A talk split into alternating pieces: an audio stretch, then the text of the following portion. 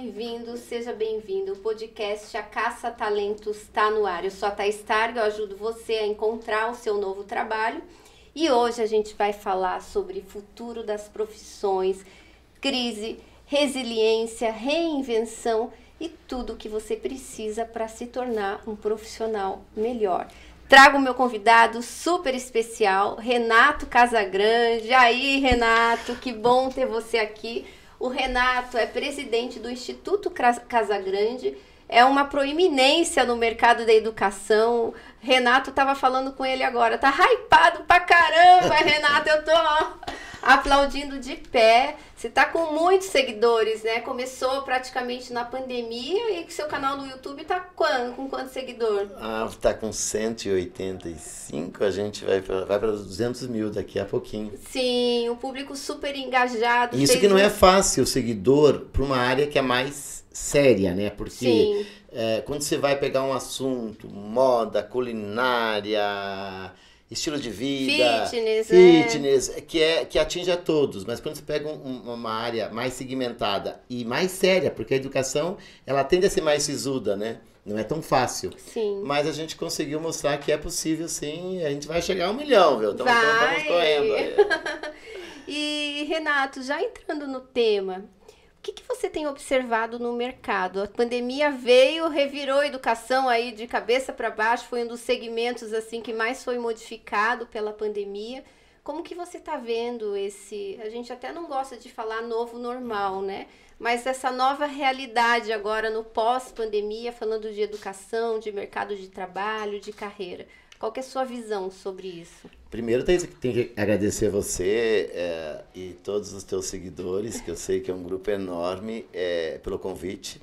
O pessoal que não sabe, mas nós temos uma história em comum lá atrás, Sim. ou seja, eu conheci a Thaís menininha. É na época que eu era tímida é, ainda, quase né? estagiária. Ela, é, ela, veio buscar uma oportunidade, eu fui, eu fui líder dela uh, um tempo, e eu acho que eu sou um pouquinho responsável até por esse sucesso, né? bem pouquinho, porque claro que o talento tá claro. nela, mas de, é, ela abraçou uma, uma, uma função praticamente nova, que nós estávamos criando uma universidade, que eu era pró-reitor, e, e ela era tímida, é, extremamente introvertida, e ela nem ela nem ela talvez sabia do talento que estava dentro dela, o que ia desabrochar no futuro. Eu já, já percebi porque eu sempre gostei, sempre identifiquei talentos. É claro que a gente nunca imagina até onde a pessoa vai chegar, porque cada um tem uma caminhada. Então eu quero só dizer que eu a conheço de muito tempo, quando você era uma menina tímida, quando você é, tinha uma função de auxiliar alunos, mas já estava dentro do é, teu DNA, porque você já estava trabalhando com carreira, auxiliando alunos numa universidade, e você começou a desenvolver um protótipo, vamos chamar assim, de um projeto de colocação profissional. E já foi um sucesso, não foi um tempo longo, né, mas foi um tempo que eu tenho certeza que foi uma sementinha para você. E eu fico muito feliz e honrado de estar aqui. Ah. Quando eu fui no, no, lançar o seu livro, quando fui no lançamento. E, e, e, foi assim uma coisa, sabe? Eu fico afastado da Thaís e de repente eu vejo a Thaís importante. Uhum. Eu vejo a Thaís assim, mas é a mesma Thaís? Não que eu não acreditasse, mas foi muito rápido também Sim. a sua explosão. Então eu quero dizer que eu estou honrado de estar ah, aqui. Eu que te honrado agradeço. de ser convidado. E eu sei que não é comum um educador estar aqui, porque é, educador às vezes fala de uma carreira parece meio acadêmica, né? meio, meio professoral. E não é bem o, o, o que eu quero fazer aqui. Eu quero falar com o jovem, quero falar com o profissional, com o adulto. Porque a minha história é uma história de, de, de mudanças na vida. E até para mostrar que não é, não é a área que você escolhe é, que é, ela é predominante para o seu sucesso. É o que está dentro de você e a caminhada que você que você organiza, que você faz para o sucesso. Porque às vezes a pessoa diz, na educação é você professor.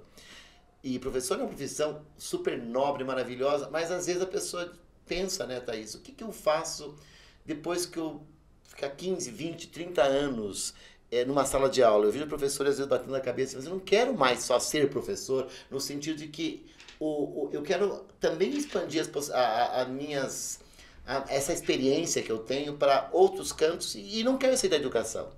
Então, eu trabalhei 30 anos como professor, por exemplo, e o que, que eu posso fazer agora? Eu preciso, eu vou me aposentar, vocês não têm mais a voz, eu não tenho mais aquela energia para estar numa, sala de aula que você sabe que é, é uma atividade extremamente é, que exige é, não só uma competência é, de, no sentido conhecimento, de, de, um desgaste emocional, mas um desgaste físico também, de voz, de, de, de ficar o tempo inteiro quase em pé. Então, as pessoas é, às vezes acham que o sucesso está atrelado a quem faz administração, a quem faz marketing, a quem faz publicidade, e não é. Então, a gente pode bater um pouquinho um papo também sobre isso, que em qualquer área que você atue, você tem possibilidade de almejar uma carreira diferente e mudar as, em função das suas fases, em função das fases da vida.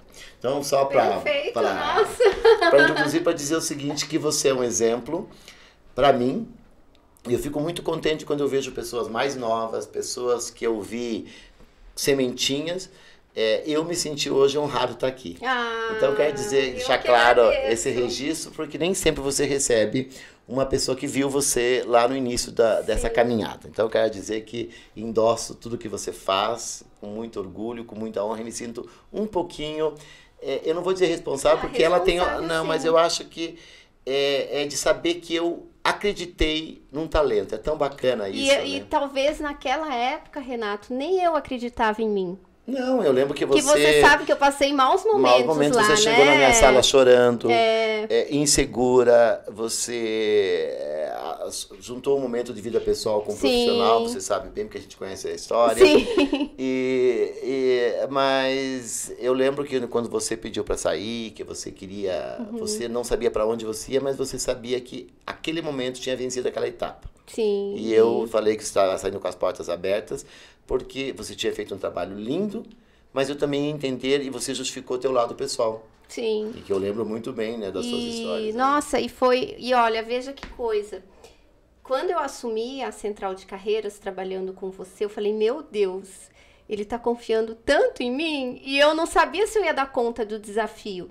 Foi que foi que eu fui fazendo e eu descobri em mim um talento um talento de fazer algo que ninguém foi lá e fez, porque eu era profissional até de multinacional, que trabalhava ali no padrãozinho. Então eu chegava, tinha um setor, eu assumia o setor, mudava o setor, implementava e boa, trabalho realizado.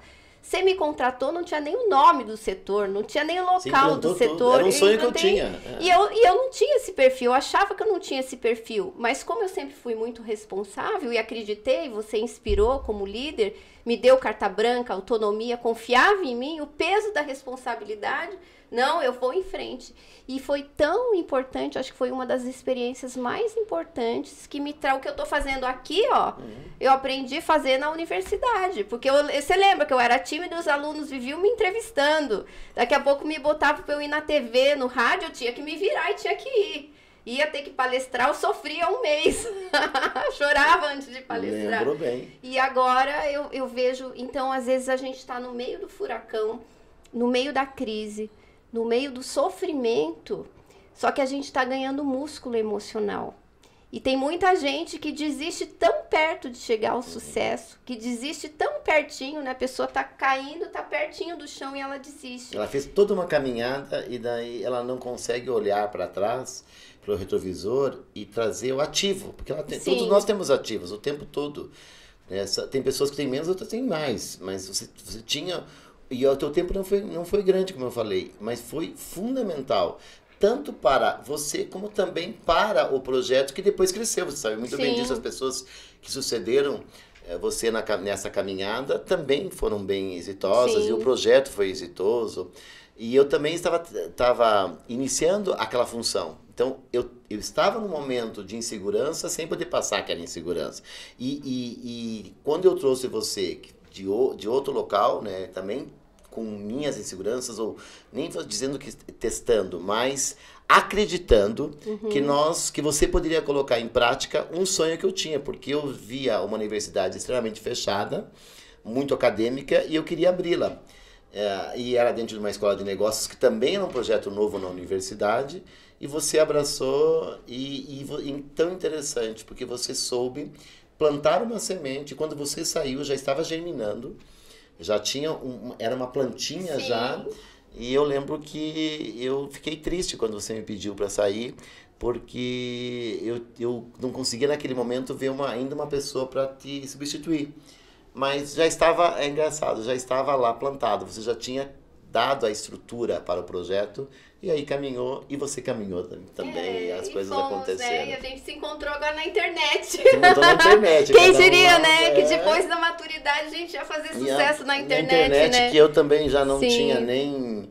Uh, eu sempre me senti um pouco analógico, né? Porque eu escolhi a área de humanas, então sempre o meu irmão é mais tecnológico, então sempre eu costumo dizer que eu, o educador, ele é meio retardatário no sentido de retardar as coisas. O Rubem Alves, que é um grande educador que nos deixou, ele dizia assim que todo educador é um pouco retardatário, ele é retarda para promover uma mudança, mas ele não pode ser retrógrado.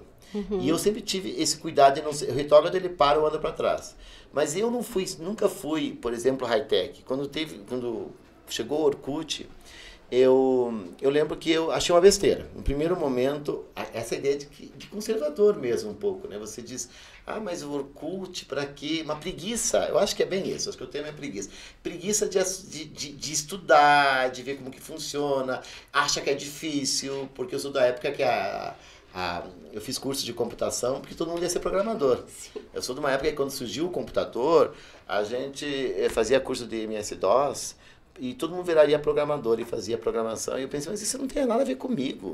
Eu sou um cara que eu gosto de relacionamento, de estratégia. E aí, de repente, estava lá fazendo cursinho de programação, mas computador vai ser isso. Eu não conseguia ver futuro. Depois, quando surgiu a primeira rede, rede social mais, é, digamos, que nós utilizamos aqui no Brasil, que foi o Orkut, eu resisti de repente eu me obriguei a entrar, porque estava todo mundo entrando, e eu me apaixonei pelo Orkut. Orkut. Então, era Orkut, Orkut. E, de, e daí todo mundo começou a perguntar qual que é seu Face. E eu não conseguia entender a diferença do Face do Orkut. e falei, eu não vou fazer Facebook, Sim. vou ficar no Orkut. E tentei ser teimoso. Olha o retardatário, né? Sim. E de repente estava quase virando retrógrado, porque ninguém mexia em Orkut e estava todo mundo no Facebook. Aí eu fiquei com uma raiva, uma preguiça de entrar no Facebook. Daí eu entrei no Facebook. Entrei no Facebook e me apaixonei pelo Facebook. Eu, tava, eu era o rei do Facebook na educação. Aí eu fazia palestra e dizia assim, atenção, anote meu Face. O menino levantou e disse, e o seu Insta? E eu me recusava a ter Instagram, porque eu achava que Instagram era tudo. Pra que tem Instagram? Eu dizia, qual a diferença? Aí o Insta tem foto. Falei, foto tem no Facebook. Até que uma hora eu fui convencido a ter o Instagram.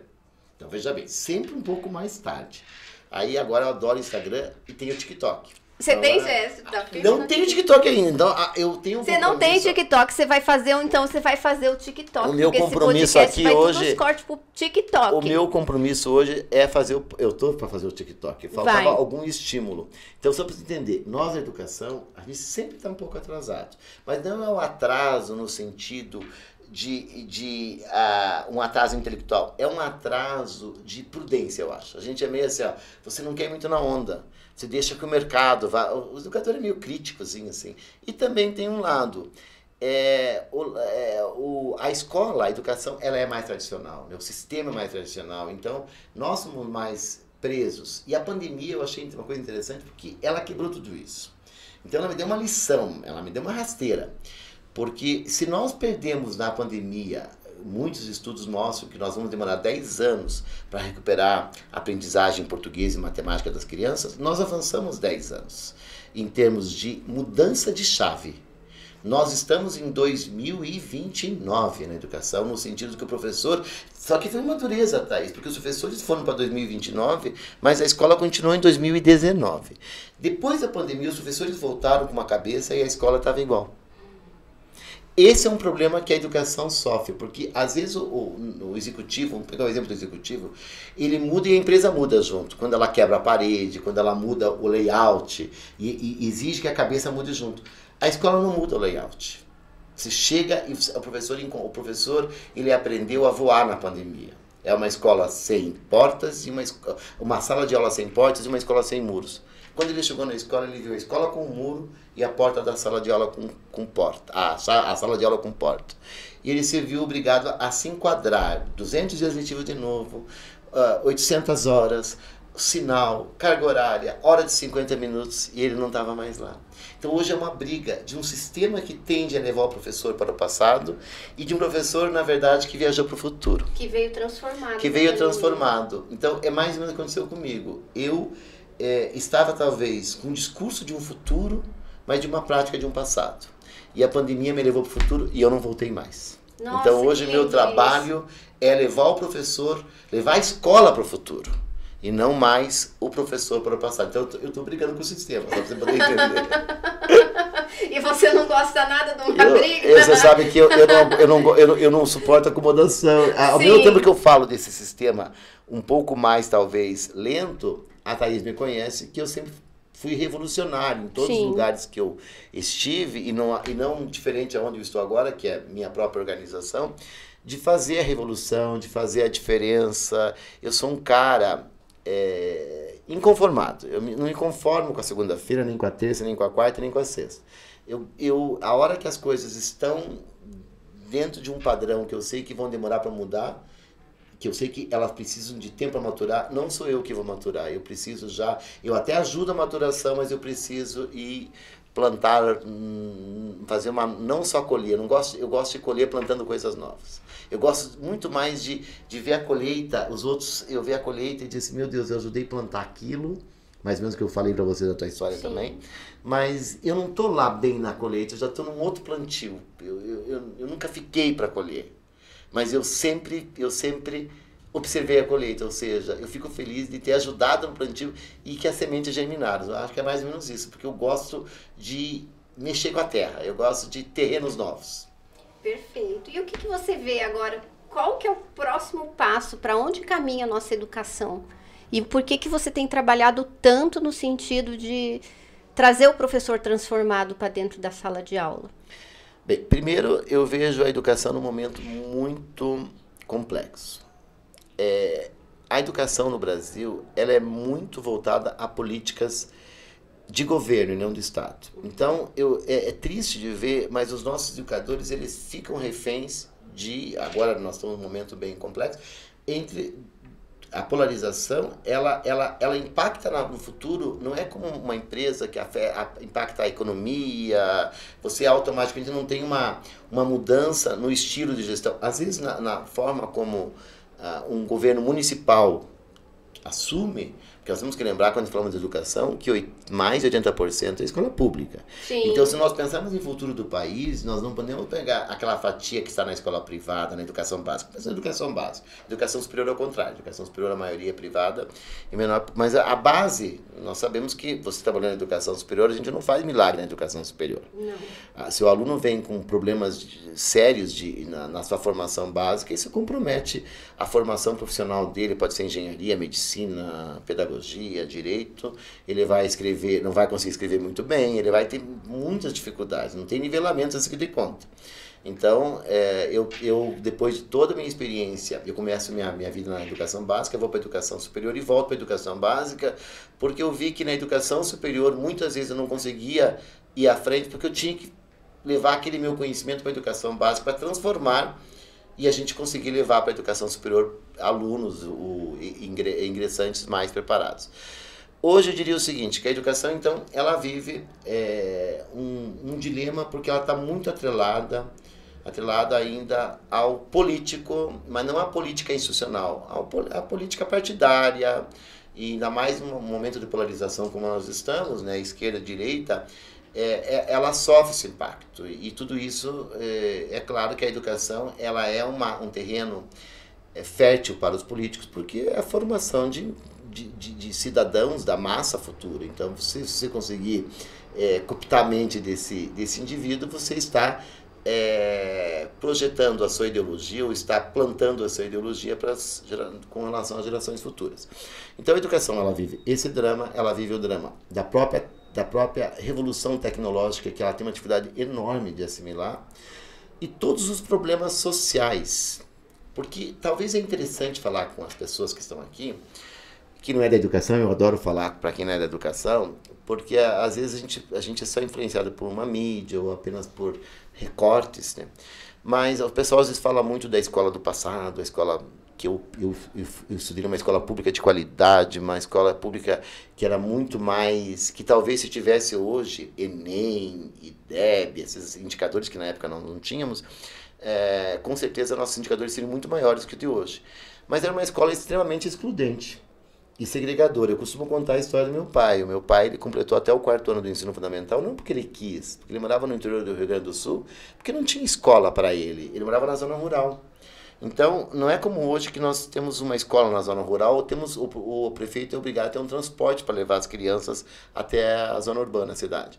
Naquela época, não. As crianças que moravam na, na zona rural eram condenadas a, a ficarem, completarem o quarto ano e pararem. Quem morava em cidade pequena, como eu morei numa cidade do interior pequena, a minha cidade não tinha um curso preparatório para um vestibular universal ou fazia contabilidade ou fazia magistério. Eu, eu só estou aqui, talvez, porque minha mãe foi professora e me levava para uma outra cidade, quer dizer, pagava um transporte para ir para uma outra cidade para eu fazer um curso preparatório para uma universidade, para que eu não ficasse condenada fazendo um curso técnico, como a maioria dos meus colegas ficou. Então, essa escola que nós dizíamos que era boa, era boa para poucos. Sim. Porque tinham acesso. Para o interior, inclusive, muitos jovens iam fazer, iam para o seminário, e acho que o, o, a, o jovem fingia que tinha vocação, o pai fingia que, que o filho tinha vocação, e até o padre fingia que a criança tinha vocação, porque era interesse de todos. Porque o pai ajudava o seminário, o seminário, e daí você entravam 100 crianças, você formava, um conseguia ser sacerdote. O índice de sucesso era muito pequeno, porque era uma forma de, da criança poder fazer um ensino médio é, universal. É, então, é, a educação ela sofre essa ruptura na Constituição, que nós incluímos todos, incluímos o pobre, e infelizmente a educação pública no Brasil ficou a escola do pobre. E nós hoje no Brasil somos um país que, comparados com, com proporcional, proporcional à população, nós temos mais escolas privadas no mundo. Então nós estamos, é, então hoje é difícil para a educação se separar, segmentar a escola pública, a escola privada, a, a, a educação superior privada, a educação superior pública. E se eu falar de educação, eu falar de educação superior, é, uma outro, é um outro mundo, que é, está ficando trágico, por sinal, formação. Podemos depois falar um pouquinho sobre Sim. a formação profissional da educação superior, que é outro dilema. Mas só da educação básica, para concluir esse meu raciocínio, é dizer que os desafios, eles estão, primeiro, em políticas de Estado fortes que independam o governo A ou B, elas têm que ser cumpridas ou seja, nós não podemos estar reféns de um governo X ou Y, independente de qual governo vier assumir. Eh, segundo, eu acho que nós temos que ter um, um investimento muito forte na carreira do professor. É, nós, temos, nós estamos vivendo, é, é, uma coisa pouco falada ainda, mas nós estamos vendo um grande apagão de professores. E não é um apagão. Na escola privada, é um apagão real, porque a escola privada, ela ela, ela tem uma seleção mais dura que a escola pública. Porque a escola pública mais tem concurso. Eu conheço prefeituras que fazem concurso público para professores que colocam uma, uma nota mínima e que não conseguem preencher as vagas e vai descendo. Vai descendo para poder entrar. Na escola privada, você tem mais flexibilidade, então você fica. Você não está amarrado a um concurso no dia X, Y e que tem que fechar aquelas vagas. Você não conseguiu fechar hoje a vaga, você contrata amanhã, você demite, você troca. E eu converso com muitos gestores de escolas privadas que não estão encontrando professores mais. Com, Sério, com Renato? Professores preparados, cada vez tá, nós temos menos Isso em professores. todos os níveis? Todos os níveis. Nós estamos vivendo um futuro apagão. É, de ficar em dois, três meses uma vaga aberta e, e não conseguir passar numa seleção. Eu vou dar um exemplo. Uma empresa, ela, como que nós estamos com um nível de formação de professores ruim? Uma empresa foi fazer uma seleção é, de vários profissionais assim para um cargo que exigia nível superior. E ela colocou pedagogo, administrador, engenheiro, ou seja, ela exigia um, que a pessoa tivesse nível superior. Então, muitos pedagogos formados para serem professores foram para conquistar uma vaga. E a prova de seleção, a primeira prova, era um ditado de palavras. E o professor, o pedagogo, foi em último lugar. Ou seja, ele que vai, que se prepara para prepara para atuar no magistério, vem com uma formação extremamente deficitária de educação básica. Você pode perguntar, por quê? Porque é fácil entrar. O curso mais barato que tem hoje é o curso de pedagogia. Você compra a mensalidade por 30, 40 reais. Tem vagas em tudo que é canto. É o curso que tem mais educação à distância. Eu não estou dizendo que a educação à distância não é bom, mas se a educação à distância não for bem implantada, ela pode ser um joguete de mercado, do mercado educacional que tem um mercado educacional forte aí competindo e que amplia vagas e que of oferece para esse estudante uma poss possibilidade de emprego porque o emprego existe, porque existem vagas e vagas e vagas, E para muita gente é uma ascensão familiar, porque ninguém conseguiu estudar e aquela menina, aquele menino conseguiu fazer pedagogia por R$ 49,90 por mês, ainda com um sistema de financiamento e, e, e, se forma e consegue emprego. Porque entre você não ter, pro, entre não ter professor e ter um professor mal preparado, a, o, o, sistema vai contratar um mal preparado. Em São Paulo foram fazer um teste de seleção para professores é, e dois mil professores tiraram zero. E foram contratados, hum. porque eles precisavam desses dois mil professores. Entre o aluno ficar sem aula, pelo menos o professor nota zero é um tutor. Em tese, está lá. Ah, eu que fui diretor Ai, de escola. eu que fui diretor de escola, eu sei que eu preciso de um professor para. Então, é, eu vou culpar o professor? Não, eu vou culpar um sistema que não olhou para esse professor, que não está olhando para a formação desse professor, que não está, na verdade, mostrando para o futuro professor que tem uma carreira legal. Porque uma vez um, um articulista da revista Veja pegou todos os salários dos, dos profissionais e colocou, e disse o seguinte, o professor não ganha menos que os outros no, no início de carreira. Ele colocou o engenheiro lá ganhando uhum. dois, o, o advogado ganhando dois, o professor... Né?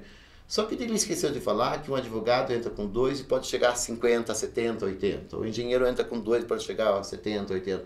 E o professor, você pega uma carreira, ele entra com dois e vai chegar a quatro. Uhum. Isso faziam todos. Então, o jovem olha para isso aqui, quando ele vai naquelas filas de profissões, ele vai, ele vai lá e vê cada profissão e vê o lado do magistério e diz o seguinte, mas é, é, é, é, baixo demais. Daí ele pensa, mas então a profissão é fácil. Que, ah, são só 200 dias de trabalho, tem feriadão. É uma das mais difíceis. É uma, a, a, a Angela Merkel falou o seguinte um dia. É, não tem, se você pensar em ser professor, pense várias vezes. Porque o professor é uma profissão diferente. Se você não tiver talhado para aquilo, você não vai resistir. E o duro é que as pessoas às vezes entram, não são talhadas e não conseguem desistir. Porque elas se formaram para aquilo, não têm outra ocupação, e aí se tornam escravas da profissão e, infelizmente, além de prejudicarem a sua vida, porque elas vão carregar isso por 20, 30 anos, esperando essa aposentadoria, elas vão, na verdade, comprometer o futuro de tantos e tantos jovens. Porque pesquisas mostram uma coisa, Thaís. Se a criança não se apaixonar pelo professor, ela não aprende. Ela tem que gostar do professor. Se você pegar uma criança que não aprendeu matemática, tem, você vai tentar lá, você vai encontrar, é uma criança que não gostou do professor de matemática. A criança que não foi alfabetizada, ela teve um problema com o professor de alfabetização e comprometeu. O professor tem que despertar paixão na criança. Eu confesso para os professores, quando eu falo de. Primeira tarefa de professor, quando ele entra numa sala de aula, é despertar a paixão em todas as crianças. Nenhuma pode ficar sem se apaixonar por ele. Não é uma profissão que eu entro e tenho o direito de dizer o seguinte: não, que não for com a minha cara. Uma empresa, eu, eu como líder, muitas vezes eu sabia que pessoas que trabalhavam comigo não gostavam de mim e que a gente ia conviver numa boa, porque o meu estilo de trabalho às vezes não batia, o meu tipo de pressão não batia. O professor, não. não. O professor tem que despertar paixões. E eu lembro com o professor, e me sinto muito honrado de contar a história com o professor, que eu chegava na sala de aula, no ensino médio, para ensinar matemática, e ninguém me falou isso. É uma coisa que eu percebi, foi intuição. E eu identificava no primeiro e segundo dia todos os alunos que iam com a minha carga. E era, geralmente eram meninos no ensino médio porque eles tinham o estima do professor, porque as meninas ficavam meio em cima do professor. Você sabe que a pessoa de matemática, você é meio, parece que é meio poderoso, as uhum. pessoas têm um pouco de medo, tem trauma, você chega na sala de aula, eu era piazão, chegava lá ensinando matemática, as meninas já ficavam, ah, que bacana professor de matemática, eu já ia, eu era mais estilosão, às vezes ia com óculos diferente. é, tem até uma foto que eu postei dia assim, eu de guarda-pó, no colégio, aquele óculos, assim, tudo, e até hoje encontro os meus ex-alunos, me falam isso. Eles lembram do seu estilo? Lembram, encontro, e esses dias fizeram uma homenagem para mim no Instituto Casa Grande, ex-alunos. Eu era amigo dos alunos. E eu lembro que eu chegava e, e, já identificava os alunos que não gostavam de mim, e na chamada eu já marcava, assim, com um asteriscozinho, e esses alunos decoravam, os primeiros nomes que eu decorava eram aqueles que não iam com a minha cara, que fechavam a cara. Uhum. E eu já me aproximava deles, no primeiro dia eu já, eu já sabia o nome. Tinha um aluno, por exemplo, Marlon, nunca vou esquecer. Ele estava, assim, primeira aula, dando aula, ele ficou, de, baixou a cabeça e foi dormir para me provocar, para dizer Sim. assim, não tô nem aí com a tua aula. O que, que você, geralmente o professor faz? Chama atenção na frente dos Sim. outros, manda para fora, né? É uma coisa natural, porque eu tenho um poder, mais naquela época, muito maior Sim. que hoje. Eu chegava, cheguei lá, ele, Marlon, Marlon, você não tá bem? O que tá acontecendo com você? vai para fora, vai tomar uma água. Quando um professor manda um aluno tomar uma água? O professor manda um aluno para fora. O, o, aluno tem que implorar para tomar uma água. O professor Sim. não deixa. Era uma forma diferente de eu chegar. Aí ele ia, ficava um bom tempo enrolando, no, voltava. Eu sabia que é, eu precisava conquistar. No, no, na segunda aula ele estava de novo dormindo. Só que eu chegava lá e dizia, Marlon, ele levava um susto, dizia que eu sabia o nome dele. Uhum. Começou a haver uma, começou a haver uma relação. E daí no terceiro dia ele já não tinha mais cara de pau de dormir, porque ele estava numa situação. Nós começamos a formar uma relação. 15 dias depois, o Mário estava pagando o quadro para mim. Ah. O Mário tava, o Mário tava brincando, eu dizia, quem vem pro quadro? Vem você, Marlon. Uhum. Aí eu vou. Então, eu lembro que esse era um desafio, porque eu sabia que aquele grupo que gostava de mim ia gostar de mim num segundo momento. Eu podia, eu tinha que investir meu tempo naqueles que não iam com a minha cara, porque são os 15 primeiros dias, aquelas impressões iniciais que vão que vão definir muita coisa que você faz. É igual quando eu vou conversar com você, é igual uma entrevista de emprego, é igual na hora que eu chego numa organização, é a hora que eu vou ver tua roupa que você está usando. Ou seja, é num, primeiro momento aquela impressão fica. Então, um professor, mesma coisa. Então, eu trago tudo isso nem sei porque que eu puxei esse assunto, mas. Aqui é tudo junto e misturado. Eu já não tem roteiro. Eu fui, Renato, vamos ali, Mas eu estava falando, acho que do professor e da, dessa questão de, de se identificar com o aluno. Então, o... Agora também tem que seguir o fluxo, porque eu, já, eu, tava, eu tava falando lá atrás. Eu tava falando lá atrás que, é, que o professor tem essa questão das políticas, tem a questão da tecnologia, essa dificuldade de falar da formação do professor. Isso. Agora que uhum. eu voltei. Isso. Então, o professor, na verdade, não é culpado, ele é vítima de um sistema. Então, eu falei do curso, do salário de engenharia, do, ele, ganha, ele ganha pouco, ele tem pouca, poucas perspectivas de carreira. Na visão dele, porque eu vim aqui falar diferente eu, na visão que é passada para o professor, o que a grande maioria vê. A educação é uma das áreas mais promissoras que nós temos no país. Ninguém fala em futuro sem falar em educação. Não sei se você, você, vai, você vai lembrar, mas até uns 15, 20 anos ninguém falava em educação. Hoje é fantástico. Jornal Tal, CBN, é, CNN, a educação é tema, é pauta. Antigamente só falava em educação, educador lá, doutor em educação, que escrevia um artigo e ninguém lia. Hoje nós temos é, Blitz Jornal Nacional, nós temos, ela, ela é um assunto, eu costumo dizer que no dia do professor, no ano passado, a Rede Globo chegou a mudar a programação do dia do professor. Todo dia é dia do profissional. Uhum. Eu lembro que eu lembro o primeiro dia que eu vi que o Bom Dia Brasil encerrou, acho que faz uns seis anos, sete anos que, que eles encerravam, sempre o Chico Pinheiro, encerrava todo dia falando de uma cidade, salve Sertãozinho, e o dia do professor foi um dia que ele parou para falar sobre o dia do professor. Mas tem o dia, dia do advogado, o dia do, do, do médico, Sim. o dia do, do policial. O professor é uma profissão diferente. E a educação tem N possibilidades. Que a, a, o magistério, a formação, se o professor souber desenhar, na verdade, tiver projeto, tiver olhar, tem muitas perspectivas. E essa formação deficitária o professor precisa urgentemente, quando ele termina um curso desses, que infelizmente são cursos que não preparam adequadamente, não preparam nem para um sistema antigo, porque a gente não, preparou para a escola do século XIX, nem prepara para isso, porque ela tem que preparar um, um professor com um conteúdo forte. Ela não prepara nem para o futuro, nem para o presente, nem para o passado, porque ela prepara um, um, ser frágil, que tem medo, que é inseguro, que remunera, é remunerado pouco e que é exigido muito. Então eu estava falando que a profissão do professor é muito complexa, é muito difícil, porque envolve um tem envolvimento, um desgaste emocional muito grande. Eu fui diretor de um colégio aqui em Curitiba que ficava em frente a um hospital psiquiátrico. E os professores brincavam que a hora que se aposentar era só atravessar a rua. Porque é uma fabriquinha de sim, loucos. É. Sim. 30 anos de magistério, a pessoa sai acabadinha. A, a voz, é, é, não tem colágeno que aguente, né? Porque, é, eu então... não dou conta de ser professora, eu sou muito nervosa. Eu mas, não quero despencar. Mas você seria, você hoje, com você tem uma, hum. uma comunicação forte com.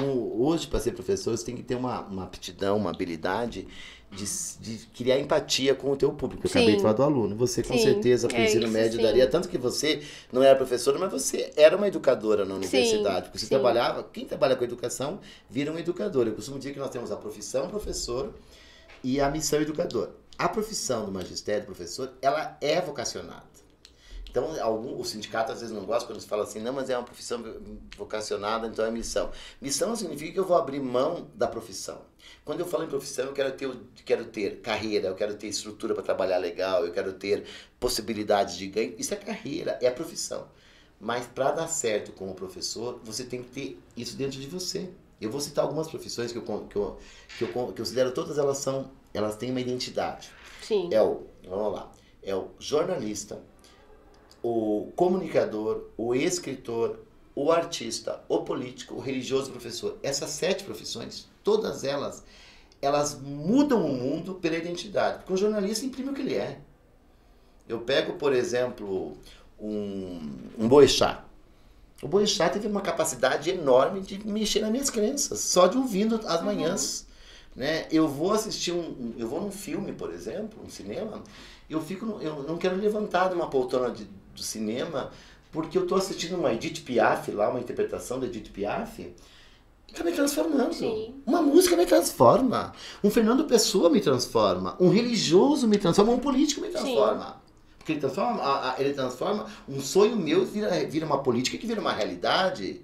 Uma Ana Maria Braga, muitas vezes, você é o exemplo, que você é uma comunicadora, você muda o dia de uma pessoa. Você sabe que você tem o poder, Thaís, e conforme você fizer um, um, um, um podcast, uma, uma, um, post teu, você pode mudar a energia daquela pessoa. Às vezes, um dia que ela te assiste, ela pode ir bem numa entrevista de emprego, pode arrumar Sim. um emprego dela, pode mudar a vida dela. Olha a força de um comunicador, é. porque você é uma comunicadora. Verdade. E o professor está igual. Nós todos temos um poder enorme todas são, são é meio missão. É uma coisa que combina educar. A minha irmã é bancária do Banco do Brasil, se aposentou no Banco do Brasil, costumo dizer, conta histórias de banco. Ninguém quer ouvir, coitadinho.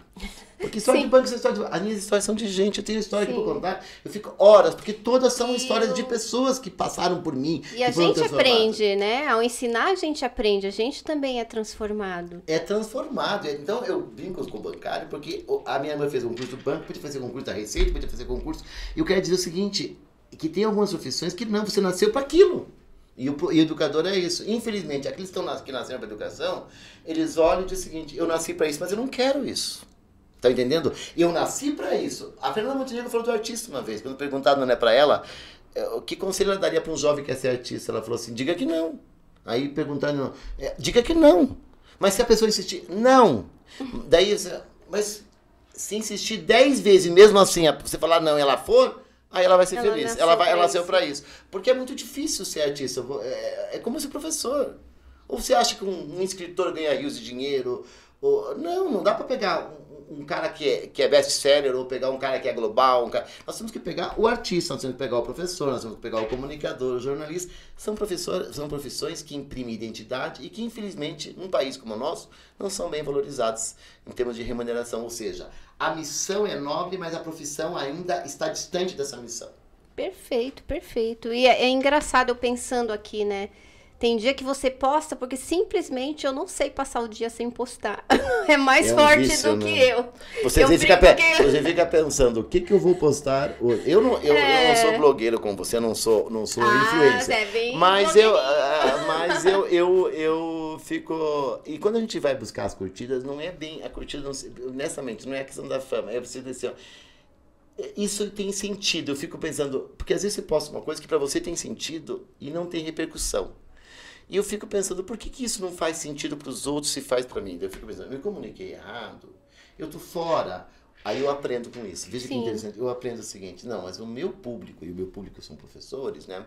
O, o meu público, ele é um público que é, isso não está claro para ele, ou isso não é interessante, ou eu tô, é, é tão interessante você, eu consigo, pela postagem e pela repercussão, eu consigo entender. E isso que fez com que o instituto que eu presido atingir sucesso também. Eu, eu acho que eu tenho. Eu conheço o que está lá na outra ponta e a rede social me ajudou muito nisso. Porque é pouco, são poucos educadores que estão na rede social da forma que a maioria ele usa a rede social apenas para posta aquela foto assim por postar, que eu já fiz muito isso. Sim. Mas você criar uma identidade com o teu público, você aprende, e quando você entende, você consegue orientar o gestor como falar com ele, você consegue orientar um, um, uma pessoa que está contratando um professor, qual é o perfil. Então, é muito interessante como a rede social te ajuda e que às vezes o pessoal não percebe que ela pode ser um instrumento para a gente entender as pessoas, se relacionar com elas e conquistá-las, inclusive. Perfeito. E você fez essa virada bem durante a pandemia, Renato, porque na pandemia você não era tão. Você não, não tinha tanta popularidade. Eu tinha um canal de YouTube rede. com 700 pessoas. 700 pessoas. Veio a pandemia, mudou tudo sua realidade. A pandemia, ela, eu costumo dizer o seguinte: eu vou usar um, um exemplo bem concreto. Copacabana, Avenida Atlântica. Eu sempre fui para o Rio de Janeiro, eu tenho um pequeno apartamento lá, então é um local que eu adoro. Me dei de presente em uma certa altura da minha vida, quando estava mexendo, me dando na chave. E, e, e, eu então conheço bem aquela Avenida Atlântica. É, e eu passava assim, olhava aqueles restaurantes que tem 60 anos, 70 anos, cheios de turistas, não sei o quê, blá, blá, tá. aquela coisa que ninguém exigia mudança, que parece que os turistas estão já programados para ir lá. Sim. Eu via aquela música ao vivo, aquelas, aqueles garçons que não tinham, que não estavam antenados com o novo. Aí veio a pandemia e no meio da pandemia eu fui para o Rio de Janeiro fazer um trabalho, peguei Covid, por sinal, lá. Foi, peguei Covid, foi no Rio. É, e vi aqueles restaurantes todos fechados, foi naquele período que estava tudo fechado, assim. Sim. Achei tão triste aquilo e pensei, será que volta, né? Então, chegou um momento que a gente não acreditava nem que o mundo voltaria, da forma como estava, porque parece que o vírus não ia mais embora. Foi a época que não tinha vacina ainda, final do ano de 2020. E depois da pandemia eu voltei e vi restaurantes clássicos fechados. Assim, eu olhei assim aquela porta fechada e falei, caraca, esse aqui, a crise pegou, o cara não conseguiu voltar. Aí vi um outro logo em seguida, aberto do jeito que ele que estava. Ou seja, ele conseguiu ser resiliente. Uhum. Mas resiliência, num período de mudança, não é sinal de sucesso, porque você volta para o estado que você estava. Ele voltou em 2019, ele fechou e abriu. Não tinha quase ninguém. Aí eu vou para um outro restaurante do lado, totalmente novo, que a gente chama de antifrágil, né? É aquele que, na verdade, não voltou como estava, ele voltou para um mundo novo. Ah. Que chama-se antifrágil. É uhum. aquele que, na verdade, é mais que o resiliente. Porque a resiliência, você, você recebe uma força, né? Que vem da física. E volta ao estado natural. Mas o estado natural é 2019. Nós não estamos em 2019. Nós voltamos para 2022. As pessoas vieram diferentes. E aquele que teve uma roupagem nova, ele está cheio. Então eu fiquei pensando, eh, fazendo essa metáfora dos restaurantes, né, do, do, que fechou, que a crise matou, aquele que voltou e achou que estava tudo igual e não estava, e aquele que veio diferente. Falo muito para o professor isso. O profissional é igual. O profissional, alguns quando vem uma crise, eles não se permitem a, a analisar essa trajetória, o que, o, o que eles tinham de, de, de estofo para poder lidar com a crise, então eles são sufocados por ela. Tem aqueles que resistem, resistem e voltam ao estado natural. O estado natural ele só funcionou para aquela período que você estava, porque não, não existe mais nada, é, não, não existe mais um tempo de, de acomodação. A mudança é muito forte. Então, o antifrágil é aquele profissional que não só é, torna-se resiliente, mas ele volta com uma mola. Né? Ele volta muito mais. Ele, ele imprimiu, ele voltou para. É, não, ele volta, ele, ele, ele, imprimiu, ele imprimiu uma força muito maior para ter, ter capacidade de ir além do que ele estava. E eu acho que foi isso que a pandemia fez comigo, com a equipe do nosso instituto, porque nós, é, eu, quando eu saí naquela sexta-feira que estava praticamente fechando todos os shoppings, eu saí chorando do meu escritório porque eu tinha uma agenda totalmente física. Sabe, um ano de sucesso eu tinha, eu, eu tinha compromissos, eu acho que para ser cantor de show, assim, eu tinha palestras todos os dias em tudo que canto, a minha a empresa com, que até então a gente estava mudando de nome, você vê o que que é, era Aliança, estava no Instituto Casagrande por causa dessa identidade que eu, tava, que eu tinha, havia criado com o próprio sobrenome, e, e, então nós estávamos assim numa organização de marca, tudo, estávamos preparados para mudanças. Então eu sempre costumo dizer que a, a, você tem que estar, na verdade, em processo de mudança. Só que esse processo de mudança estava ali se desenhando, talvez demoraria muito mais. Quando veio a pandemia nós fechamos, no primeiro primeira semana todo mundo só comeu. A gente aproveitou, porque estava a academia fechada. a, nem fez a consciência. Forçada, não tinha nem peso na consciência, semana. porque a gente ficou um tempo sem ter que, sem colocar uma roupa que ia apertar, Sim. porque só era moletom e moletom cabe tudo. Então a gente ficou à vontade, né? A, todo mundo vendo culinária, você não tem casamento Show, para isso, né? não tem festa, você não tem nada, é, não vai sair de casa. E, e, e a gente naquela ansiedade louca, então todo mundo comeu, engordou.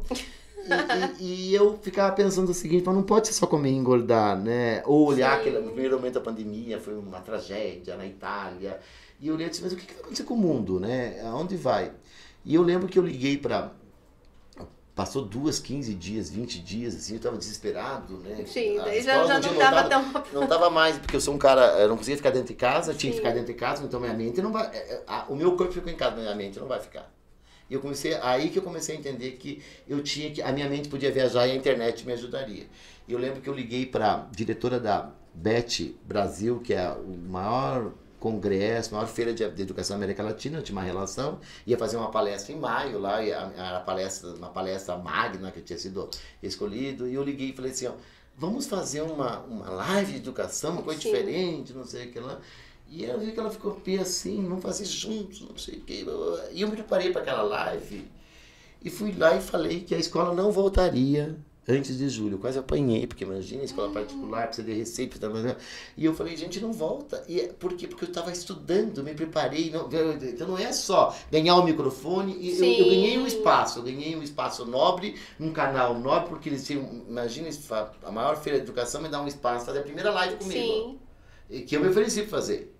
Eu não fiquei esperando me A ideia foi sua. A ideia foi minha, fui lá, me ofereci para fazer, me preparei e fui estudar o que estava.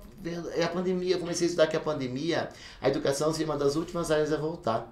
Porque nós, nós, nós não tem espaço entre um aluno e outro, nós Sim. não tínhamos nem. A, a, gente não tinha ainda a certeza se criança pegava ou não pegava, o professor. Ou seja, eu, eu falei, não vai ter. E aí eu lembro que eu anunciei. Provavelmente o nosso ano letivo vai ser igual ao letivo da Europa nós vamos começar uh, Estados Unidos que começa sempre em agosto, setembro, né? Eles começam as férias deles de, de verão lá, Sim. as férias longas são no metade do ano. Então o ano letivo deles não, não coincide com o ano civil. E no Brasil a gente tem até uma felicidade, coincide, termina Sim. o ano e termina o ano letivo. Lá não, lá interrompe no meio. E eu até, até pensei assim, nós vamos suspender as aulas, porque a gente falava ensino remoto no início. Gente, nunca Nem pensava que ia ser possível. Como que uma escola fazendo ensino remoto não tem nunca estrutura, né? Só Sim. educação superior. É, foi muito rápido o ensino remoto. Foi de uma semana para outra que o professor pegou o celular dele e foi dar aula. Então, no primeiro momento, a gente não pensava nisso. Foi em 15 dias isso aí. Eu estava falando que nós não íamos voltar. É... Então, o primeiro insight que eu tive é que não teria retorno. Isso eu acertei. Eu não acertei no primeiro momento o ensino remoto. Uhum. Mas quando terminou a live, eu falei, gente, esse negócio vai pegar. Te deu aquela coisa na alma, assim. A Falei, isso, daí... isso é de graça. Sim. O professor tem celular, um Sim. aluno tem também, a gente vai reinventar isso aqui já. E eu comecei a falar dessas coisas. Que massa. Sabe? Comecei a falar e, e que, que, a coisa louca foi o seguinte, que na pandemia todos estavam frágeis.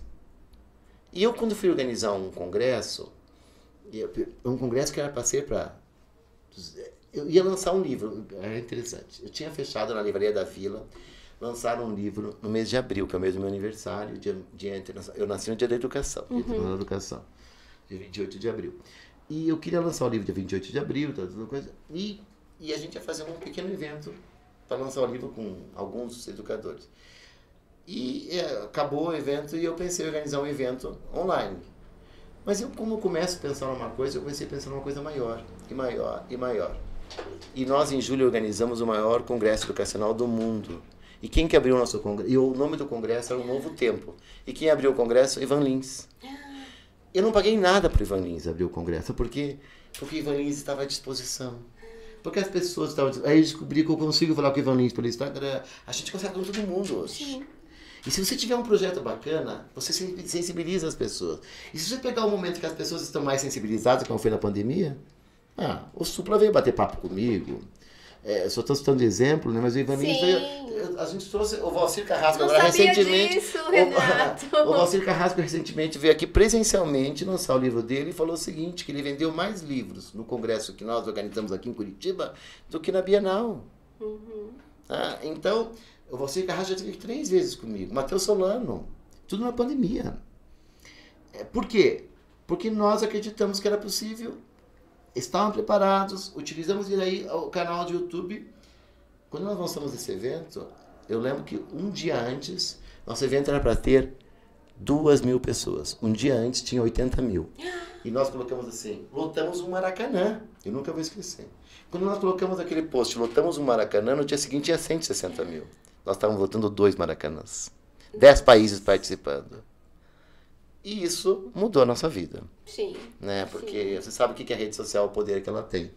Então, nós temos hoje uma comunidade com mais de 500 mil educadores. É, aí implantamos pós-graduação, implantamos escola online e, e, hoje nós somos, uh, eu não vou dizer a maior, online é maior, tá? a escola de, de, de educadores, mas é, nós é, viramos uma referência e criamos uma afetividade e está associado a isso de conhecer o que, que é o que, que passa na cabeça. A gente entra em todos os cantinhos desse Brasil conversando e uma das coisas que eu diria é que a gente não ficou só preso à, à pedagogia, a gente trouxe a arte, a gente trouxe a cultura. Uh, todo, todo evento que a gente traz, a gente traz pessoas de outras áreas para bater papo com os educadores, sabe? É, eu, eu já fiz eventos só com trans, uhum. é, com é, a Maite Schneider, por exemplo. Sim, adoro a Maite. Conosco. Uhum. É, então é, a gente fez um, um, trabalho de inclusão muito bacana, sabe? Porque é, durante muito tempo a inclusão na escola estava só a criança que tem a, a alguma deficiência. E não, a gente trouxe, fomos, fomos discutir todo tipo de inclusão.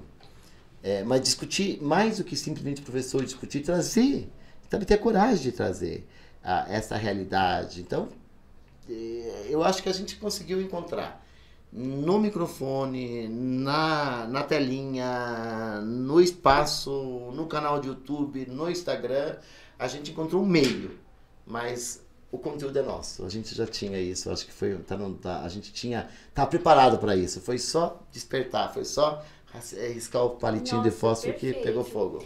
E você é um mestre em preparação, né? Porque eu lembro de você se preparando. Eu sabe o que me lembra?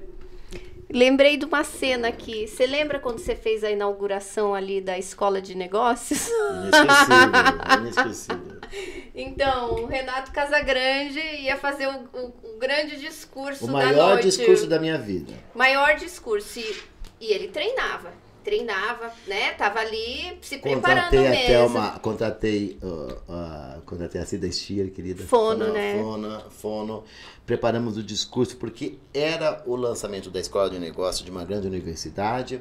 É, todas as autoridades estavam lá. É, eu tinha pouco tempo de casa, então era meu primeiro projeto que eu apresentaria. Estaria, estava associado a esse projeto com uma série de projetos estratégicos que, que, projetos nacionais, inclusive, teatro, centro de eventos, tudo. Estava tudo atrelado, eu era responsável pela escola de negócios, era o lançamento, então o prefeito, estava o Max Geringer é, na plateia, aquela, aquele teatro. Imagina o nervosismo, aquele gente. teatro lotado, quando eu vou começar a falar. É, o, te, o teatro era o maior até então, maior né? Até Porque o outro então. não estava pronto, não, né? Lotado, lotado, lotado, lotado, aquele discurso preparado um colega que você conhece que ficou lá, a, a, ficou nos bastidores porque estava programado assim, tinha meu discurso e, e para aquela época tudo era novidade. Então o discurso tinha as imagens que corriam solto.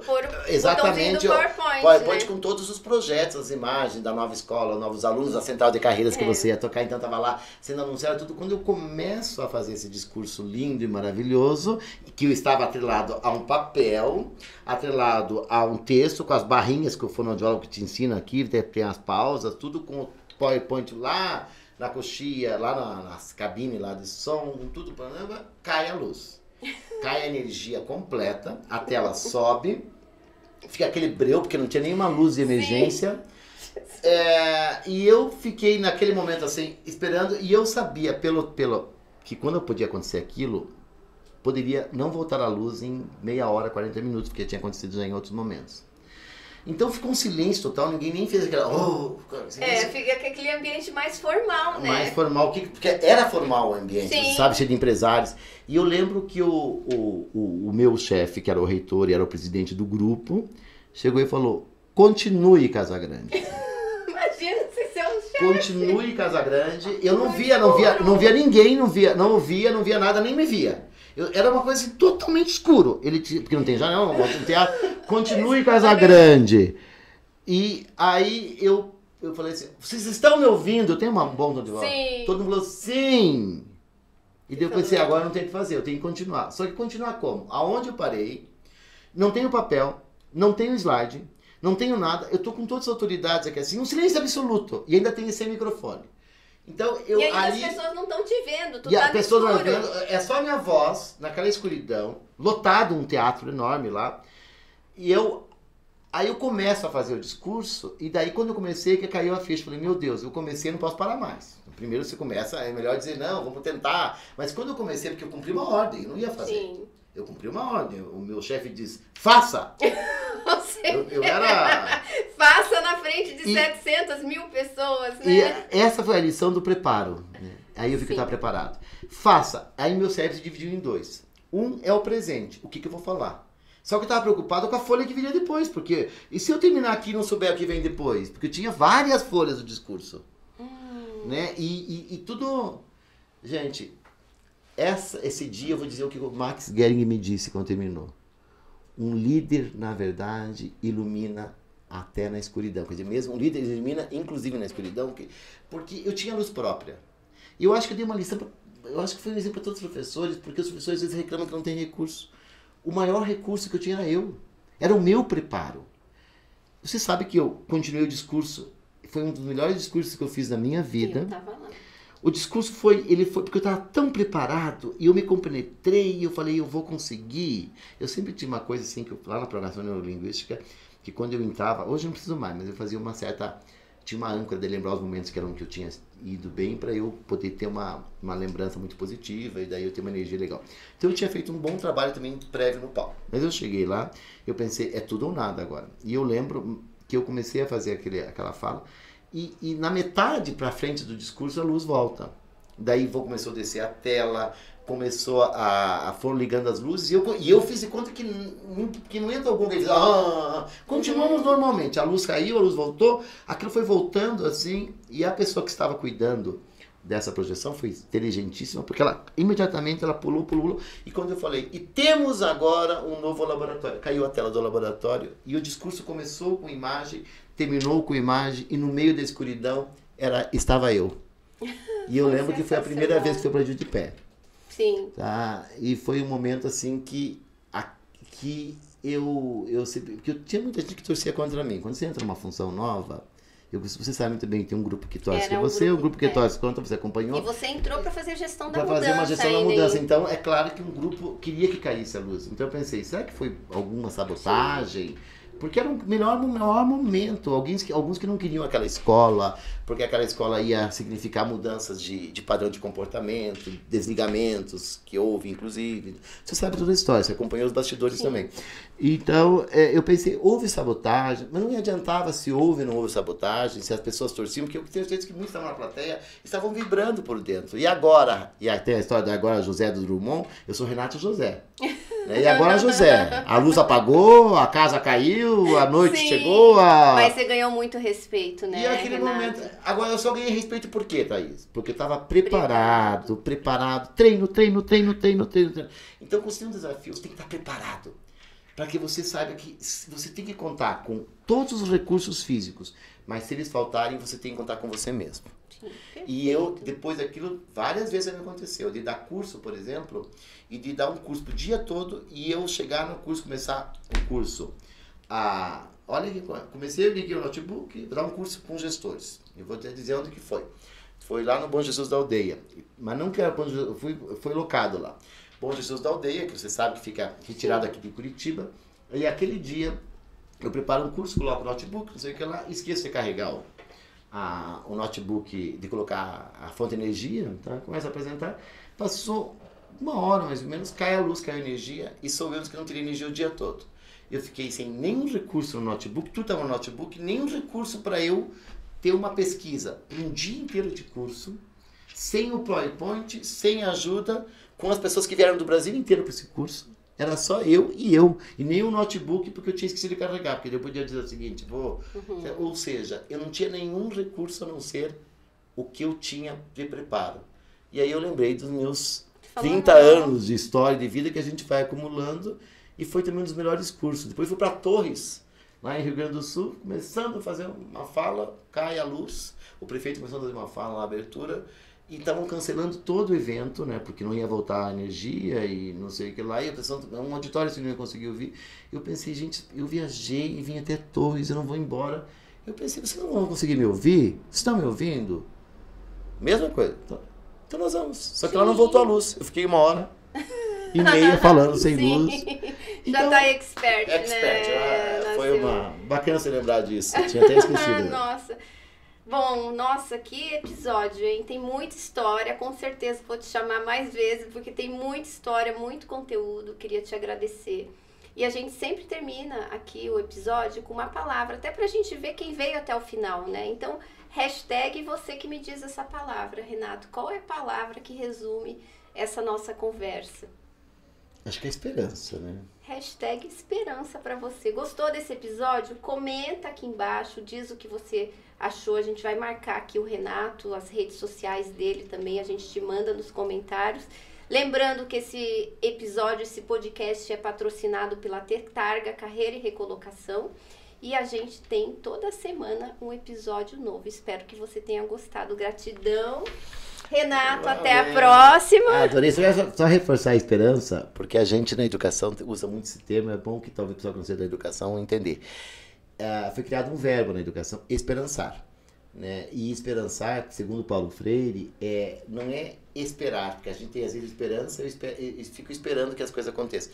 Esperançar é levantar, é ir atrás, é fazer o diferente. Eu acho que é isso que quero que eu quero trazer essa, esse, esse aqui, que a gente, a gente tem esperança de um novo, de uma nova carreira, de um novo futuro, de um novo emprego, de um novo salário, mas não é ficar esperando. É ir atrás. Eu, eu sempre, até hoje tenho muita esperança, mas é um esperançar. Uhum. Nunca parei. Sempre foi. Nada veio de graça para mim. Nada. E então eu quero dizer para vocês: esse é o conselho. Esperancem. Mas esperancem indo atrás. Perfeito. Um beijo para você e até o nosso próximo episódio. Tchau, tchau.